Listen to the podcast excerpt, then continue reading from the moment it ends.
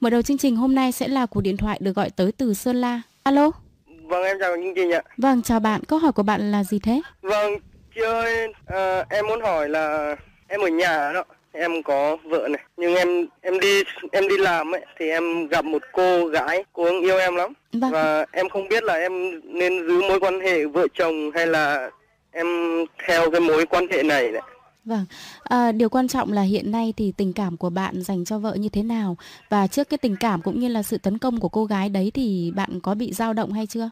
Không ạ, cái tình cảm của vợ chồng thì có lúc thì nó hơi ra xô xát nhiều ấy, kiểu là em chán, em em đi làm thì em gặp cô gái này thì cảm thấy cô này thì mọi mặt thì hơn hoàn toàn với vợ của em đó. Vâng. Theo suy nghĩ của bạn là hơn vợ uh, nhiều mặt ấy, thì là tình cảm của bạn đã nảy sinh phải không? Vâng, vâng. Và bây giờ bạn băn khoăn hả? Không biết là uh, nên giữ chung thủy với vợ hay là đáp lại cái tình cảm của cô bạn gái này đúng không? Vâng, vâng, đó. Vâng.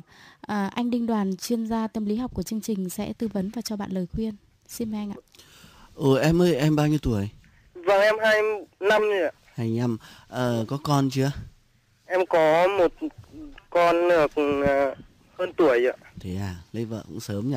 Vâng. Ờ, bây giờ thì là vì tức vợ mà bỏ đi làm hả? Vâng, vâng. Thế à, thế còn trước thì làm gì? Trước thì em ở nhà thì em em làm nông thôi ạ. À, ờ, thật ra cái tâm trạng mà nói rằng khi có vợ có con rồi sau đi ra ngoài thấy rằng là có nhiều người hơn vợ mình mà thì ai cũng có cảm giác thế cơ. Vâng. Người ta bảo rồi, văn mình vợ người. Cái chuyện mà đã yêu nhau xong lấy thành vợ thành chồng có con xong hàng ngày cọ sát với nhau, chuyện cơm áo gạo tiền, rồi cãi cọ nhau, xích mích nhau, làm cho cảm xúc nó sẽ không còn lung linh như lúc còn đang yêu nữa. Thế và đi ra ngoài thì em gặp cái cô này chắc chắn là sẽ chả có liên quan gì đến chuyện cãi cọ nhau về tiền bạc, rồi đối xử với bố với mẹ, rồi những chuyện này chuyện khác đúng không?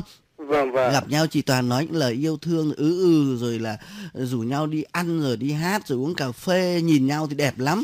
Ờ, chắc chắn là cô không thể mặc quần ngủ đi để gặp em. Trong khi thì ở nhà thì vợ mình á, vừa nấu cơm, vừa cho lợn, cho gà, vừa cho con bú trên trông nó nhếch nhác. Còn cô này đã đi gặp bạn trai là phải chỉnh trang rồi. Cho nên là trong mắt mình thì người nào cũng thấy xinh hơn vợ mình, ai anh thấy có cái hay hơn vợ mình. Nhưng mà đấy, nó chỉ là cái bề nổi ở bên ngoài thôi. Không biết rằng cái cô gái mà mới quen này, em nói rằng hơn vợ em mọi mặt là hơn những cái gì?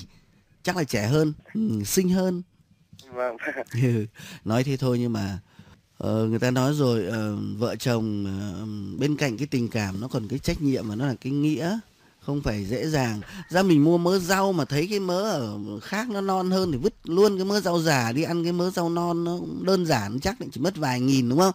Nhưng cái chuyện vợ chồng con cái đã gắn bó, đã xây dựng, nhất là cũng mới có đứa con nhỏ, mà thường là vợ chồng trong những cái năm đầu đời chung sống, ví dụ trước năm năm ấy, sau ngày cưới là nó hay có những cái mâu thuẫn trục trặc vì hai người sinh ra từ hai gia đình khác nhau, bây giờ lại nhập vào với nhau để tạo thành một gia đình. Có nhiều cái sinh hoạt cũng như thói quen nó nó chưa phù hợp, người ta gọi là là còn đang hòa nhập vào với nhau mà. Vâng, vâng. Ừ, thế còn thì anh nghĩ rằng là những cái cảm xúc mà thấy rung động trước người nọ người kia, người kia uh, xinh hơn đẹp hơn, nó là cái cảm xúc nhất thời. Nhưng mình nghĩ rằng là cái gì mới là cái điều cơ bản nhất đối với mình đúng không?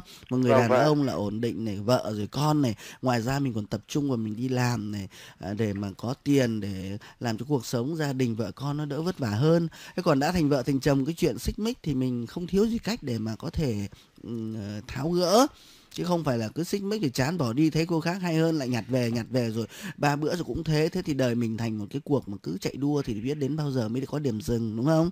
Vâng. Cứ có thể duy trì mối quan hệ bạn bè với cái cô mà cô ấy đang có cảm tình với mình, nhưng cũng nói rõ là anh có vợ có con rồi, anh không thể tiến xa hơn được.